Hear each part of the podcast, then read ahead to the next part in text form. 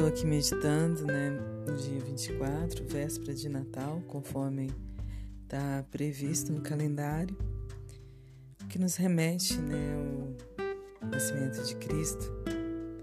Mas conforme historiadores, pesquisadores, essa data que está prevista no calendário não é a data real do nascimento de Cristo, mas é uma data reservada para que possamos realmente meditar, relembrar né, e vivenciar um momento tão maravilhoso a favor de todos os homens, que é a vinda do Filho de Deus a essa terra. Ele veio realmente.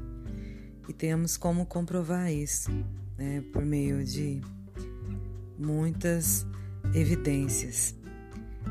E uma das evidências que temos são os relatos bíblicos que nos traz é, muitas verdades e que por meio da revelação do Espírito Santo podemos alcançar essas verdades em nossos corações.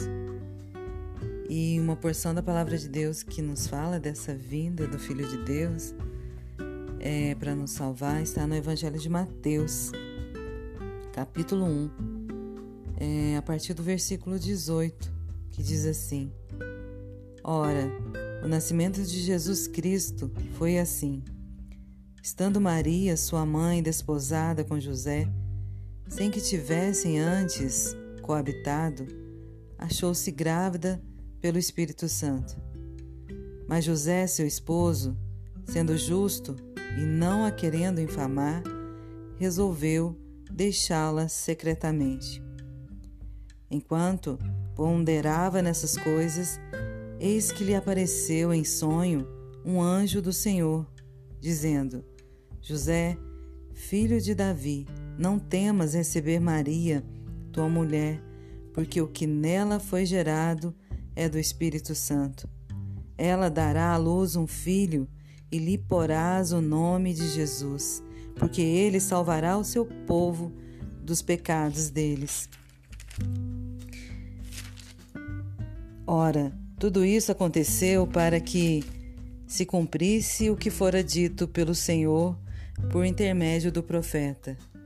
Eis que a Virgem conceberá e dará à luz um filho, e ele será, chamado pelo nome de Emanuel, que quer dizer Deus conosco. Então aqui vem, vemos o cumprimento né, das profecias que no Velho Testamento temos vários relatos né, proféticos da vinda de Cristo. E aqui no Evangelho de Mateus podemos ver o cumprimento, né, a vinda de Cristo aqui. E é muito maravilhoso poder ver esse relato, né, porque realmente é, vemos é, a obra do Espírito Santo ali, né, Maria se consagrando realmente a Deus, se entregando para essa obra ali, né, de ser mãe do Filho de Deus, e José ali, como um homem temente a Deus, acolhendo também esse propósito de Deus para a vida dele. E, e realmente aqui temos uma palavra muito forte, né, que é o nome pelo qual é, o Senhor seria chamado, que é pelo nome de Emanuel, que quer dizer Deus conosco. Então aqui nós vemos o propósito de Deus em nos resgatar para essa comunhão através do seu filho. Então, realmente a data não tem tanta importância quando a gente olha para essas verdades e vê que realmente ele veio, né?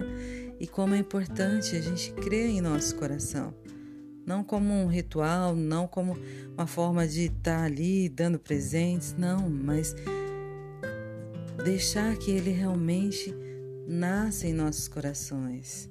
E se ele já nasceu em nossos corações, glória a Deus por isso. Agora precisamos deixá-lo crescer, né? O propósito eterno de Deus se cumprir através da vida dele nas nossas vidas.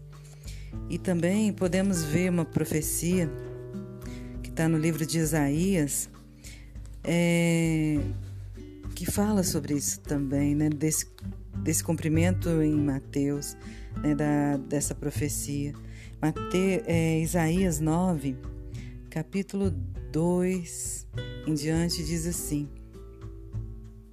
O povo que andava em trevas viu grande luz, e aos que viviam na região da sombra da morte, resplandeceu-lhes a luz. Tens multiplicado esse povo, a alegria lhes aumentaste. Alegram-se eles diante de ti, como se alegram na ceifa e como exultam quando repartem os despojos.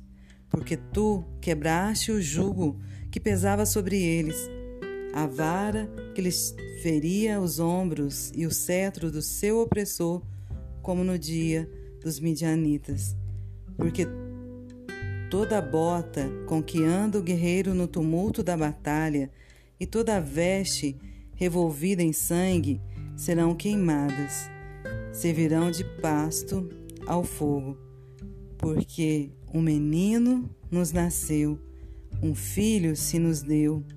O governo está sobre os seus ombros e o seu nome será maravilhoso conselheiro, Deus forte, Pai da eternidade, príncipe da, príncipe da paz, para que se aumente o seu governo e venha paz sem fim sobre o trono de Davi e sobre o seu reino, para o estabelecer e o firmar mediante o juízo e a justiça, desde agora e para sempre. O zelo do Senhor dos Exércitos fará isso. Então, aqui em Isaías, bem antes, muitos anos antes da vinda de, do nosso Senhor Jesus Cristo, ele falando do poder dessa vinda do nosso Senhor, né? O que, que ele conquistaria para nós, né? Nessa vinda dele, em se entregar realmente ali, de se fa fazer homem, né? Porque ele sendo Deus, estava ali com Deus, mas a palavra de Deus no Evangelho de João fala que, né, que o Verbo se fez carne e habitou entre nós.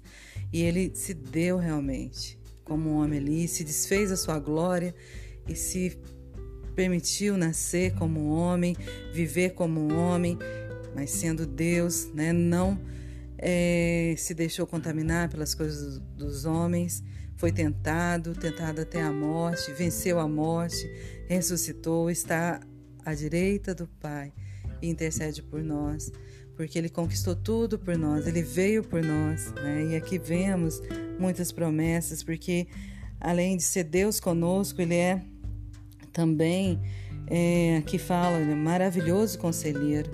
Então ele tem esse poder de nos aconselhar, né, de nos guiar realmente para o caminho eterno, para a vida eterna. Ele é Deus forte, que Isaías fala, né, ele pode nos dar força, ele é o Pai da eternidade e é o Príncipe da paz como estamos passando né, nesse ano, um ano tão difícil né, para todos nós, mas podemos ter essa paz que excede a todo entendimento, a paz que o nosso Senhor Jesus conquistou para nós ali na cruz, porque Ele venceu todas as coisas, venceu a morte, nos dá vida, vida eterna, vida abundante nele mesmo.